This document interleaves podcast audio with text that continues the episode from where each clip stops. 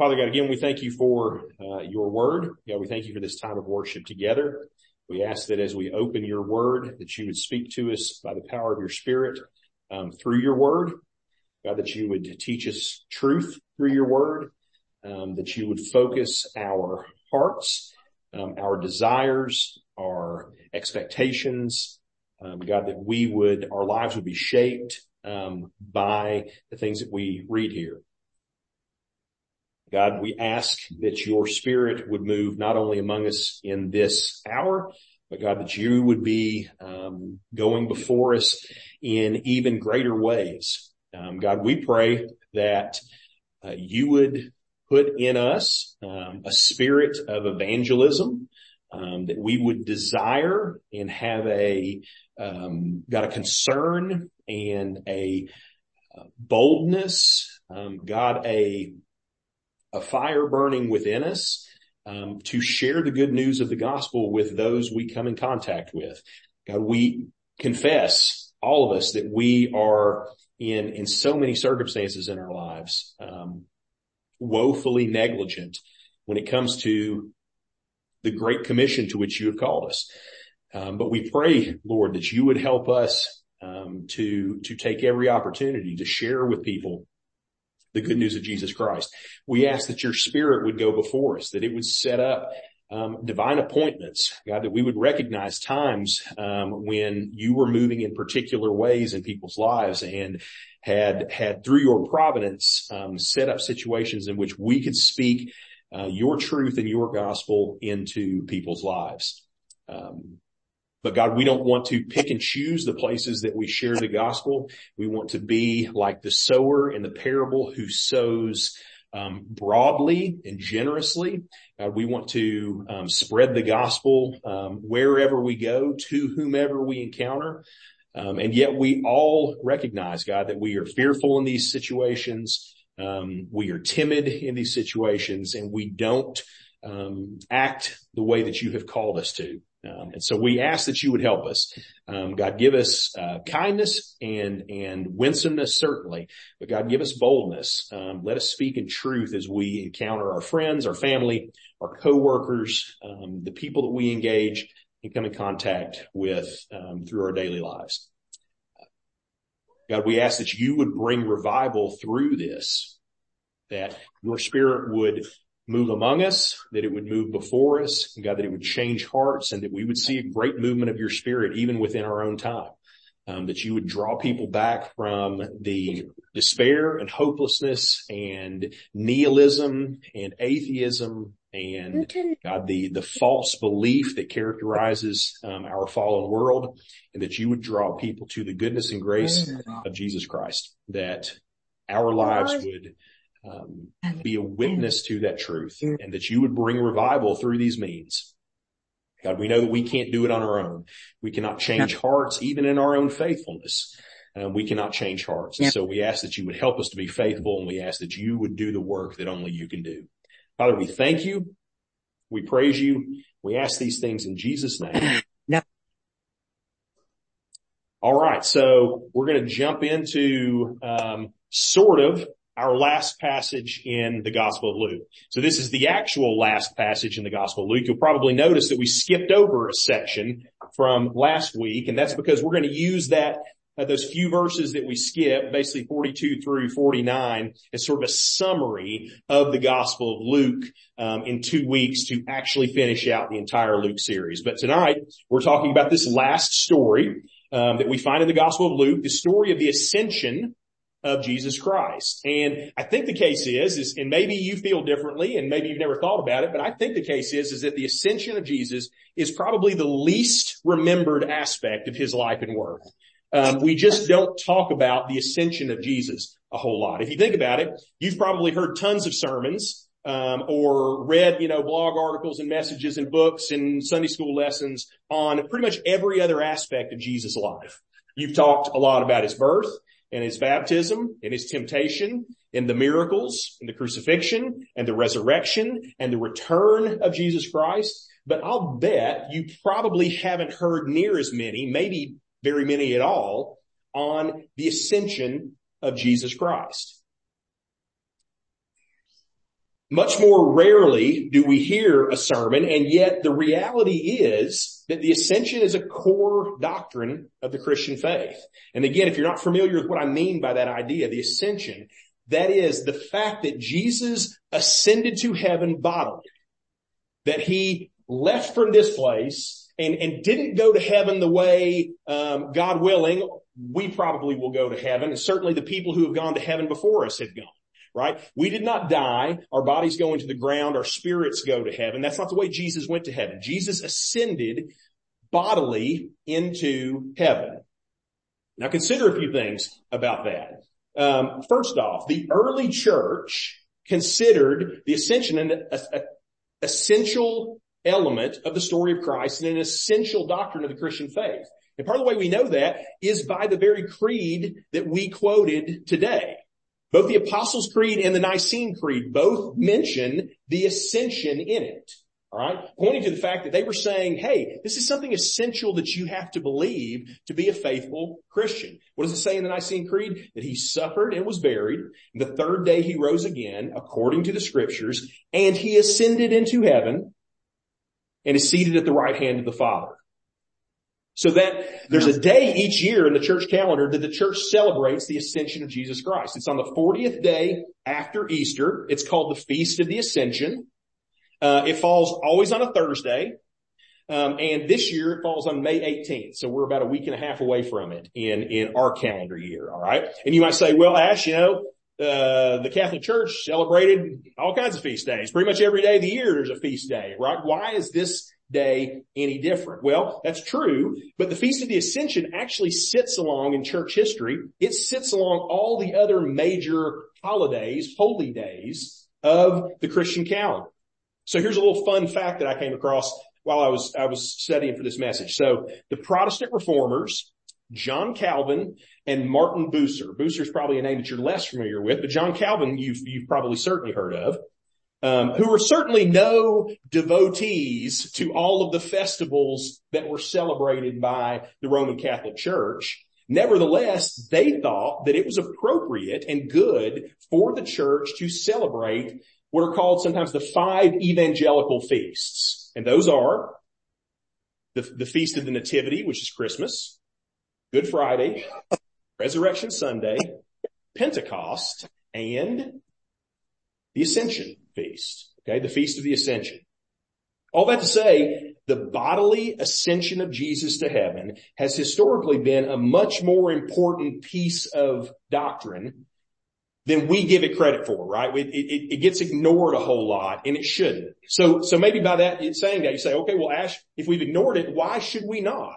What is it about this event that's so important? Why is it so significant to our belief and, and our doctrine? Well, let's begin by pointing out something. One, Luke actually gives us two accounts of the ascension.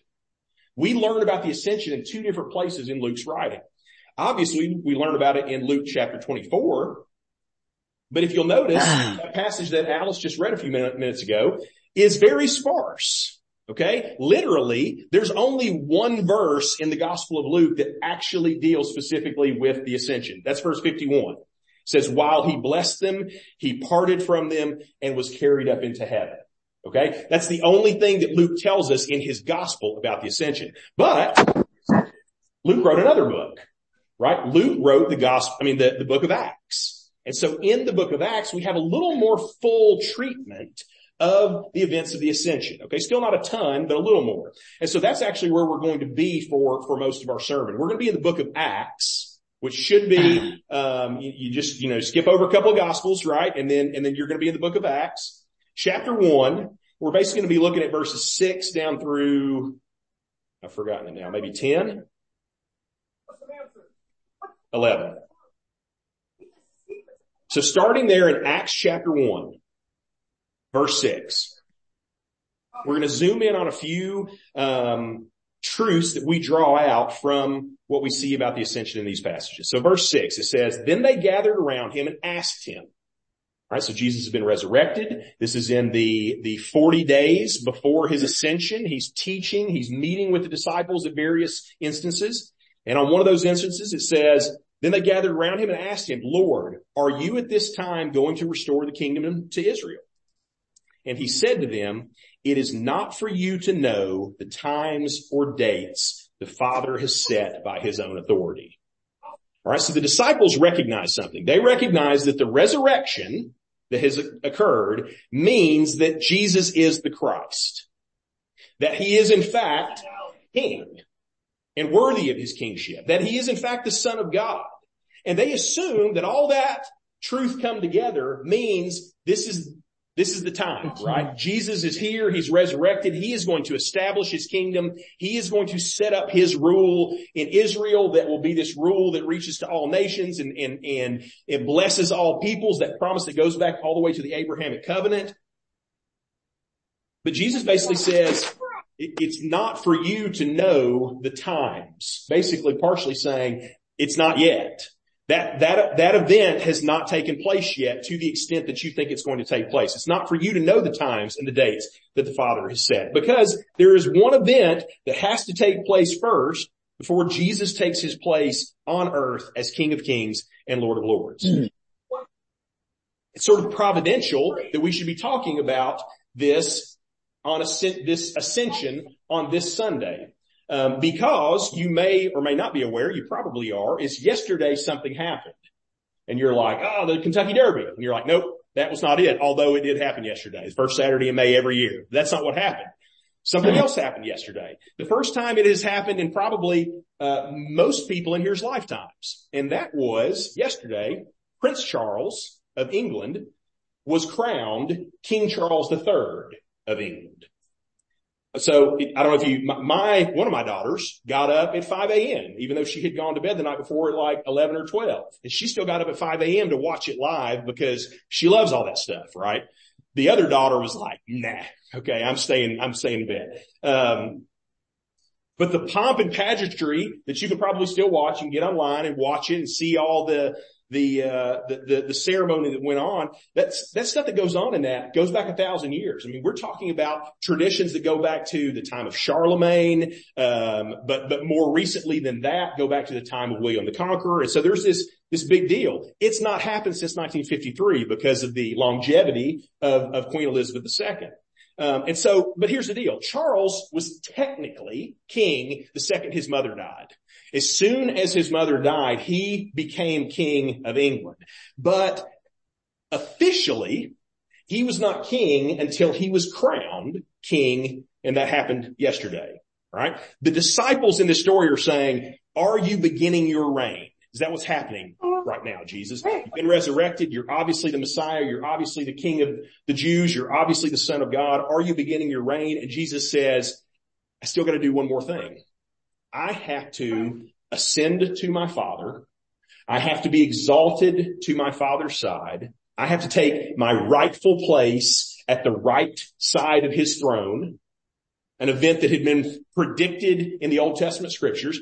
The, book of Daniel chapter seven says this, Daniel's having a vision and he sees the ascension of Jesus Christ in the future. Obviously, he doesn't know how all these events are going to come together. But in Daniel chapter seven, it says, I saw in the night visions and behold, with the clouds of heaven, there came one like the son of man and he came to the ancient of days and was presented before him.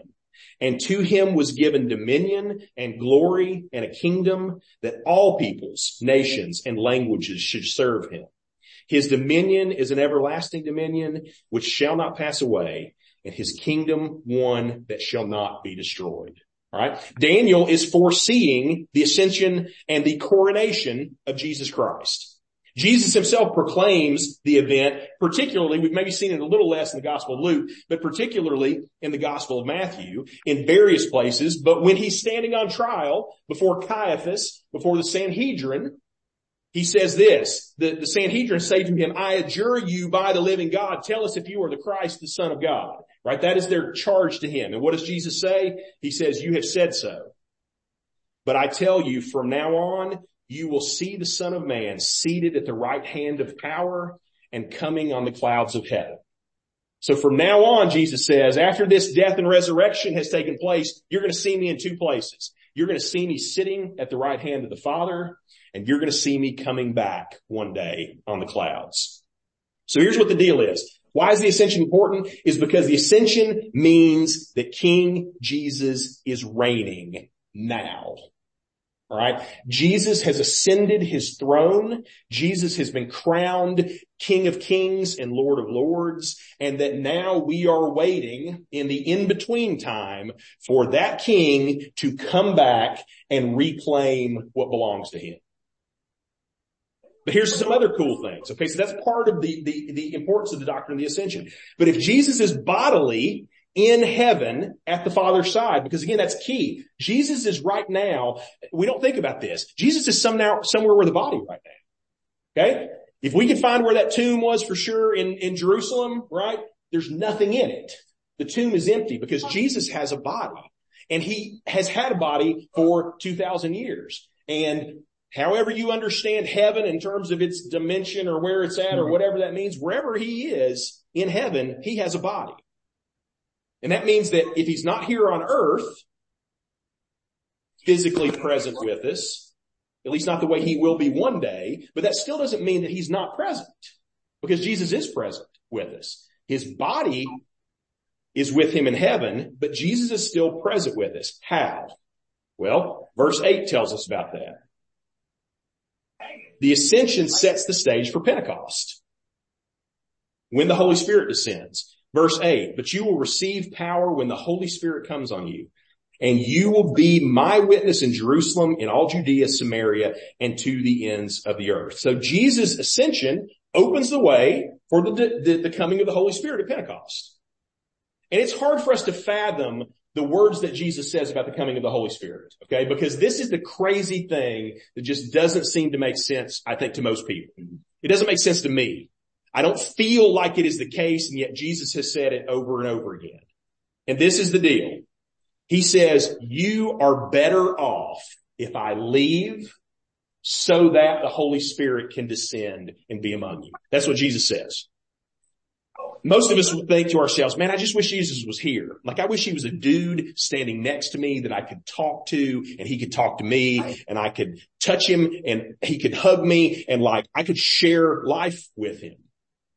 And Jesus says, that's not actually the best thing. The best thing for you, the most needful thing for you is for me to go away for a while and allow the Holy Spirit to come and be my presence among you. Again, that's hard to grasp. I don't think we actually feel that way very often. We really probably ask ourselves the question, man, why didn't Jesus just show up? That's what I would, I would prefer. But notice some cool things about this passage. We started in verse six, but go back and look at verse four. It says, while staying with them, he ordered them not to de- depart from Jerusalem, but to wait for the promise of the Father, which he said, you heard from me, for John baptized with water, but you will be baptized with the Holy Spirit not many days from now. So think about this kind of weird little fact. Jesus basically says to the disciples, don't do anything until the Holy Spirit gets here. Okay? Yeah, yeah, but Ash, we got to tell people about Jesus, his, his life, death, and resurrection. We got to evangelize. We got to share the gospel. Jesus says, don't bother yet because it's not going to work. You don't have the power to do anything until the Holy Spirit gets here. Okay. Your efforts will be in vain until the Holy Spirit gets here. Now again, it's 10 days after this, right? So we're not still waiting on the Holy Spirit. The Holy Spirit is here now. Okay. But the point is, is that Jesus is saying the Holy Spirit is so critical and so necessary for you to be the people that I have called you to be, for you to accomplish the things that I have called you to accomplish, that you should not even try apart from the Holy Spirit. Right? If we think for a second that we can do any of this on our own, Jesus is basically like, you should just stay home. Okay. You should not even venture out because you can't. But he commands us, no, but wait, because the Holy Spirit is coming. I'm going to send the Holy Spirit. And so that the coming of the Holy Spirit, the work and the necessary empowerment of the Spirit that is beyond our scope right, for this sermon today, right? I can't even get into all the stuff that we need the Holy Spirit for. I might do that in a couple of weeks when we hit Pentecost. But for our purposes today, the ascension is critically important because we are told if Jesus doesn't ascend to the Father, then the Holy Spirit cannot descend to us. You might say, why is that, Ash? And the answer is, I don't know. I don't know why Jesus can't be here and the Holy Spirit be here at the same time, but Jesus says that's the case, that he must ascend for the Spirit to descend. His ascension, so therefore, is not just connected to um, or I guess in addition, not therefore, but, but not only is Jesus ascension critical to our mission right now because the Holy Spirit has ascended, but really his ascension is pointing us to the truths that are, that are connected to our place in eternity. So let me add another thing. So, so we've talked about like already that the ascension is the beginning of Jesus' reign, that the ascension sets the stage for Pentecost. I would also say that the ascension is super important because it is the dual, at least dual, maybe more than that, the dual anticipation of the end times. What's coming in the end times? So one, and we already talked about this a little bit, but it anticipates our existence in eternity. Jesus' ascension does. So last week I made the comment at some point during the sermon. I said, Jesus is the only person who's ever been resurrected. Okay. Somebody came up to me afterwards and said, wait a minute, what about like, uh, uh, Lazarus and the widow of Nain? Like, isn't that, aren't those, there weren't those people resurrected too? And I said, no, there's a distinction there. I think we would better say that those people were resuscitated, not resurrected. And the difference would be this, resuscitated people die again, right? If you are raised to life, there, I don't, I don't know if there's anybody in here who could tell this story, but there are lots of people who have died and been dead clinically for a while and then been raised to life again. Probably not anybody that we know of who was dead like Lazarus was dead and raised to life again, but people can die and be resuscitated. But the only person who's ever been resurrected to this point is Jesus Christ. And what that means is the distinction is this. Resuscitated people will die again one day. Resurrected people are raised to eternal life. Nobody else has been resurrected to that sin. Now obviously the case is if we have trusted in Jesus Christ, we have all been resurrected at a level um, spiritually, but we have not experienced that physical resurrection that we will actually experience one day. And so here's a neat idea. The fact that Jesus is ascended to heaven with a body confirms what we mentioned a couple of weeks ago, that he and we will have bodies forever that we will be made alive in newly resurrected bodies. Are they going to be like this body, Ash? I don't know. There's going to be continuity, remember? Um, there's also going to be, um, uh, what was the other word I used? There's going to be continuity in, geez, if I can't even remember my own sermons, y'all are in trouble. Um, disparity between the two, right? But we're going to have bodies forever. You're going to live in eternity with a body, that our future existence is a bodily one. And that's confirmed because Jesus has already gone ahead of us. And Jesus exists now in heaven with a body. So here's a really cool, again, this idea. When we look to the book of Revelation, what do we see? We see heaven descending and, and joining with earth. We have this place that we call the new heaven and the new earth that we are going to live in, where earth and heaven are united. Jesus is already in heaven and he has brought his body with him. He is prefiguring the idea that people can live in heaven. Bodies can live in heaven. That's what we're going to be one day. We are going to be people in bodies living in this new heaven and the new earth. You could say Jesus is the first fruits of eternity. His body has entered into heaven. He is dwelling there where heaven and earth are now united. Body and spirit are now united in the person of Jesus Christ. One commentator's kind of said it like this. He says, in the incarnation, God comes down to man, but in the ascension, man is lifted up to God. All right. Physicality is taken into heaven in the person of Jesus Christ. Again, all prefiguring our eternal destiny. That's what we're going to be for eternity embodied people living in the presence of God. Okay. And so that's the first way that this, the ascension prefigures the end times, right? But it's not just that because here's the other thing that he specifically draws attention to in Acts chapter one, the mode of his ascension prefigures the mode of his return. So look at verse nine in, in Acts 1. It says, when he had said these things, as they were looking on, he was lifted up and a cloud took him out of their sight. They were looking intently into the sky as he was going when suddenly two men dressed in white stood beside them. Men of Galilee, they said, why do you stand here looking into the sky? This same Jesus who has been taken from you into heaven will come back in the same way you have seen him go into heaven. All right. So the mode of his departure mirrors the mode of his return, you could say. The angels at the ascension draw a connection between his ascent and his return. So first off, we could just say this fact. The ascension demonstrates that Jesus is coming back. Jesus has left but he is going to return. So how we're not supposed to see the ascension is the end of the story. This isn't like the scene in a Western where Jesus is riding off into the sunset.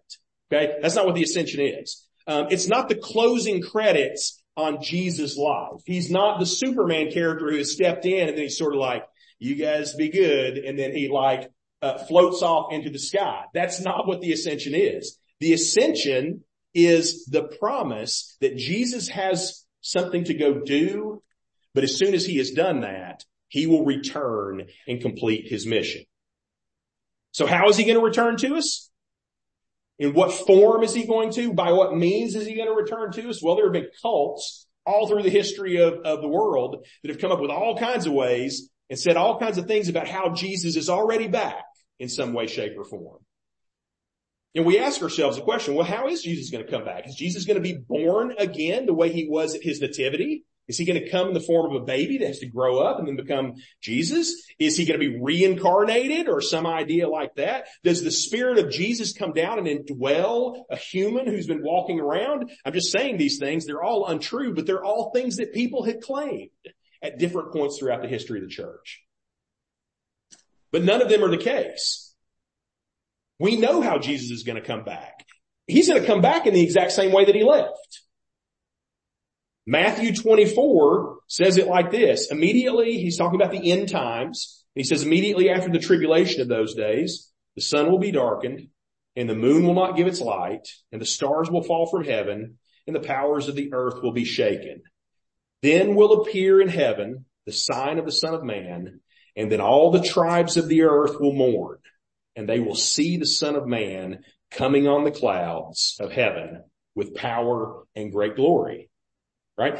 Just as it says Jesus ascended into the sky and was that their, their view of him was, was obscured by a cloud. And what does that mean? I don't know exactly, right? Like I don't think he like, like rocket manned out into outer space or something like that. I don't think that's the picture, right? I think what happened is as Jesus ascended into the sky, that curtain or veil that exists between this world and the next world was open for a moment and Jesus stepped through and then it closed behind him and, and he was received into to heaven.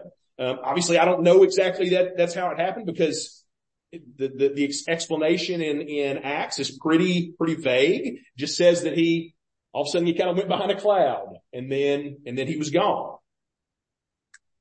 But if you had been there that day, if you'd been standing on that hill that day when Jesus rose into the air, these angels show up and they say the same way that you saw Jesus ascend and disappear, you are going to see him reappear and descend. And we see that attested to all through scripture. That Jesus will return in power that Jesus will return in glory and that he will draw all people to himself. Okay. And all of these doctrines are tied to the ascension. Okay. So if Jesus just, like we said, walks off into the sunset one day, we don't know any of this stuff. We don't know um, if he's coming back. We don't know where he is gone. We don't know what it means. We don't know if he walked off into the mountain somewhere and died in a cave and that his spirit ascended in his body. We don't know any of those things. But if if we sit there and watch Jesus and he ascends into heaven and these angels come and give testimony to it, then we know all kinds of things um, about our mission here on earth, about Christ's imminent return and about our place in eternity. And I think that's why the doctrine is so essential because here's a neat truth. Okay. It's not, it's not something that we do that's wrong, but it's something that we do that's unbalanced. We've mentioned this before. Mean, we are an era of church history, certainly in the United States. Even for faithful Christians, we are very concerned about how to rightly live in this world as Christians. We are very focused on this world. Okay. Even in a good way. How we should rightly do things. How should we, we should live faithfully. Okay. There's nothing wrong with that. In fact, we're certainly supposed to do that. But as we go through the scriptures, there's also a balancing Uh, impulse that says we should not be so focused on this world. We should also be focused on the next. Because man, this world is a moment and a blip compared to what God has in store for us for eternity. So there's the old goofy saying that about Christians and people say, oh, those people are so heavenly minded that they're not any earthly good. Right? And I say, balagna. Okay. That's baloney, right? The only way we can be of any earthly good is if we are heavenly minded right? If we have our eyes set on the same thing that the scriptures have their eyes set on. And so these truths that we talked about as we close create a backdrop out of which we live our lives. Okay. So here's the deal. All of those things that I've said today may not be the kind of things, maybe they will be, but may not be the kind of things where you'll walk out of here and be like, tomorrow morning, everything's going to be different. I've got an action point and I'm going to do something different tomorrow morning because of, of the doctrine of the ascension. Okay. Maybe there is, but probably not. But I think this is the case. That doctrine then becomes the background.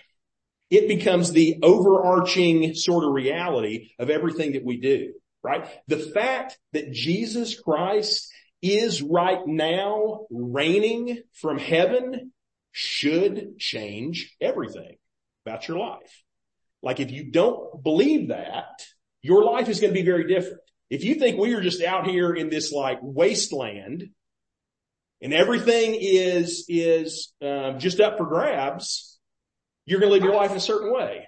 But if you think Jesus Christ is reigning and that he is in complete control and that he is going to come back one day and set all things to right because he has that power, then your life is going to be radically different.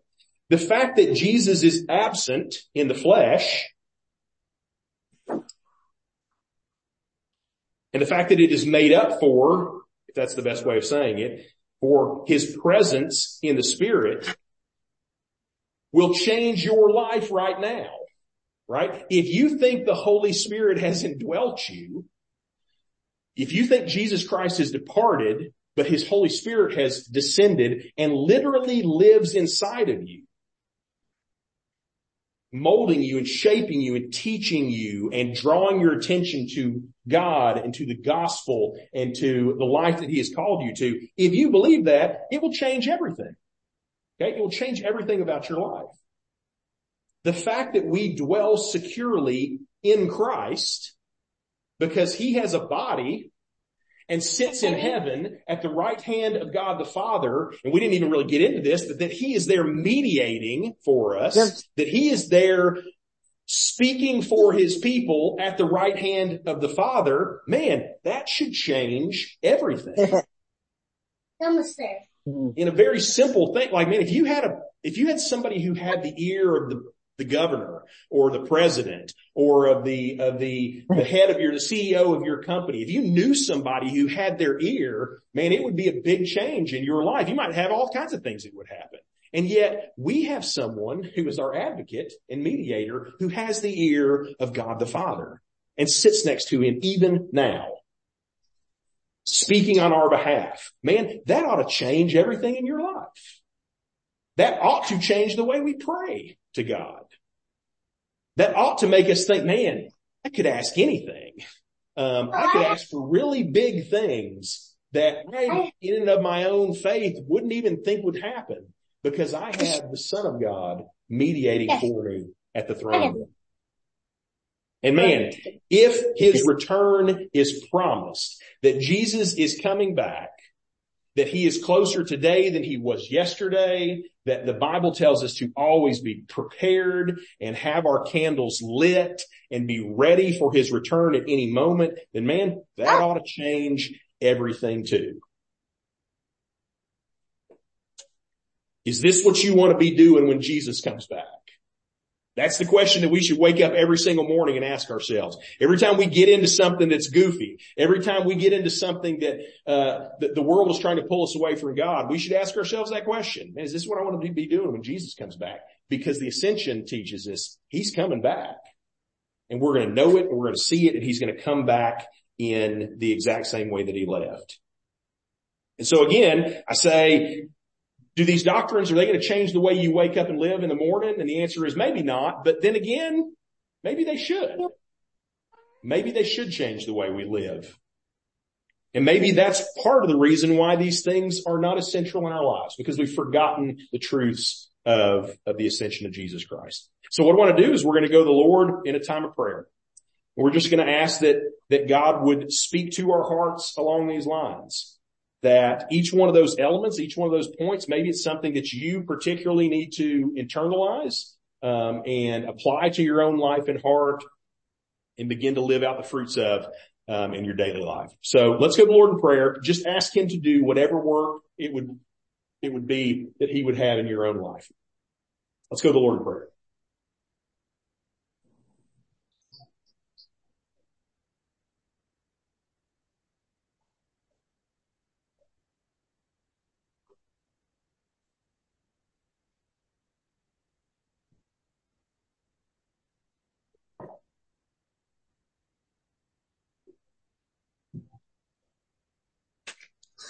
Father God, I think it is the case that um, each one of us would confess that even though we have believed these things, even though we could um, uh, agree with them in a creed, um, agree with them in a sermon, agree with them as we read your word, there is a very real sense in which God, none of us um, live each day of our lives as if Jesus Christ has ascended.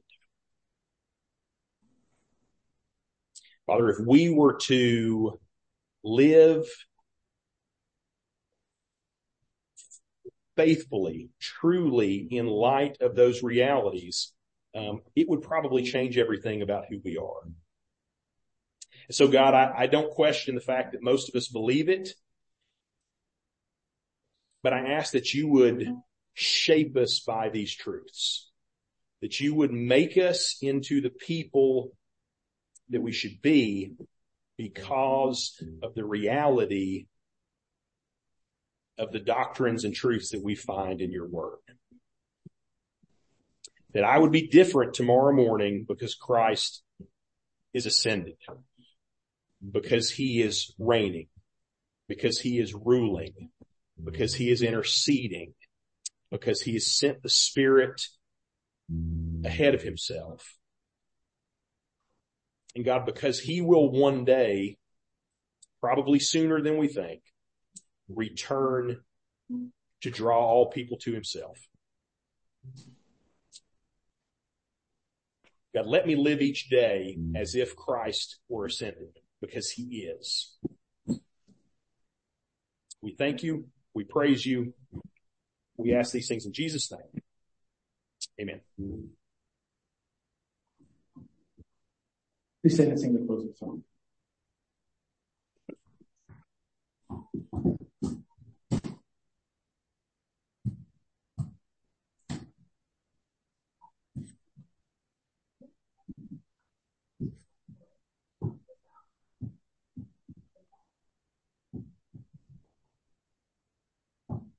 The hour stand no legacy survive unless the Lord does raise the house in vain.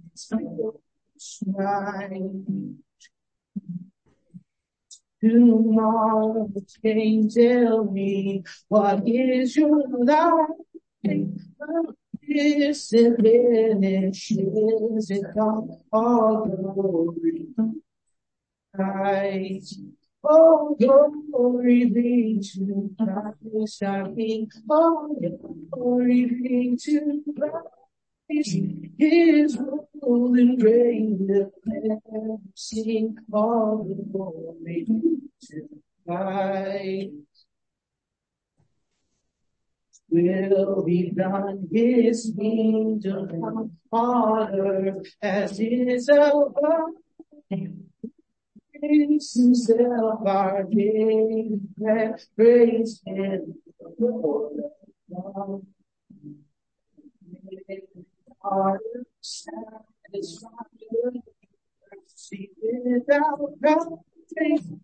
will take the love of all glory to. All glory to. All glory. His rule and reign will never cease. All glory be. On the day the great I am, the faithful and the true.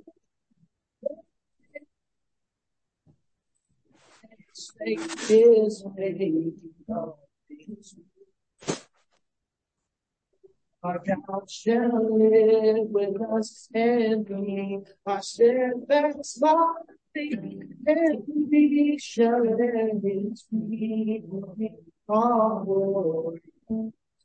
Christ, all glory be to Christ our King, all glory be to Christ, His rule sing, all glory be to Christ.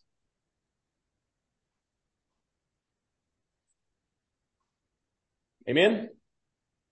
Um, let me ask a favor of you real quick. So we are starting tonight our um, new members class. So we're going to be doing that after service. Usually we do it before, but because of prayer meeting tonight, we're doing it after. We're going to start that class at uh, 6:40. So that's in about 20 minutes. Um, but what I would ask is maybe if everybody could just add a little extra helping hand in getting the place set back up because we'll have a chunk of people who will be going to that class. And so we're going to go ahead and try to get that started, which will leave, you know, a gap in the work. So if everybody could kind of, even if you're not usually, that's not part of your um, task at the end of service, if you could kind of help us out and we could get it done a little quicker, that would be great. And then if it's 640, all of a sudden a group of people disappear and there's still a few things to be done around. If you wouldn't mind finishing that up, that would be awesome. Cool. Um, all right. Uh, good to see you.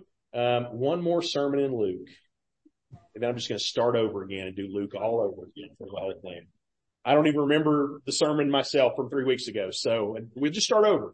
Um, hear this benediction as you go. May the Lord bless you and keep you. Make his face shine upon you and be gracious to you. Turn his face towards you and give you peace. We'll see you next week.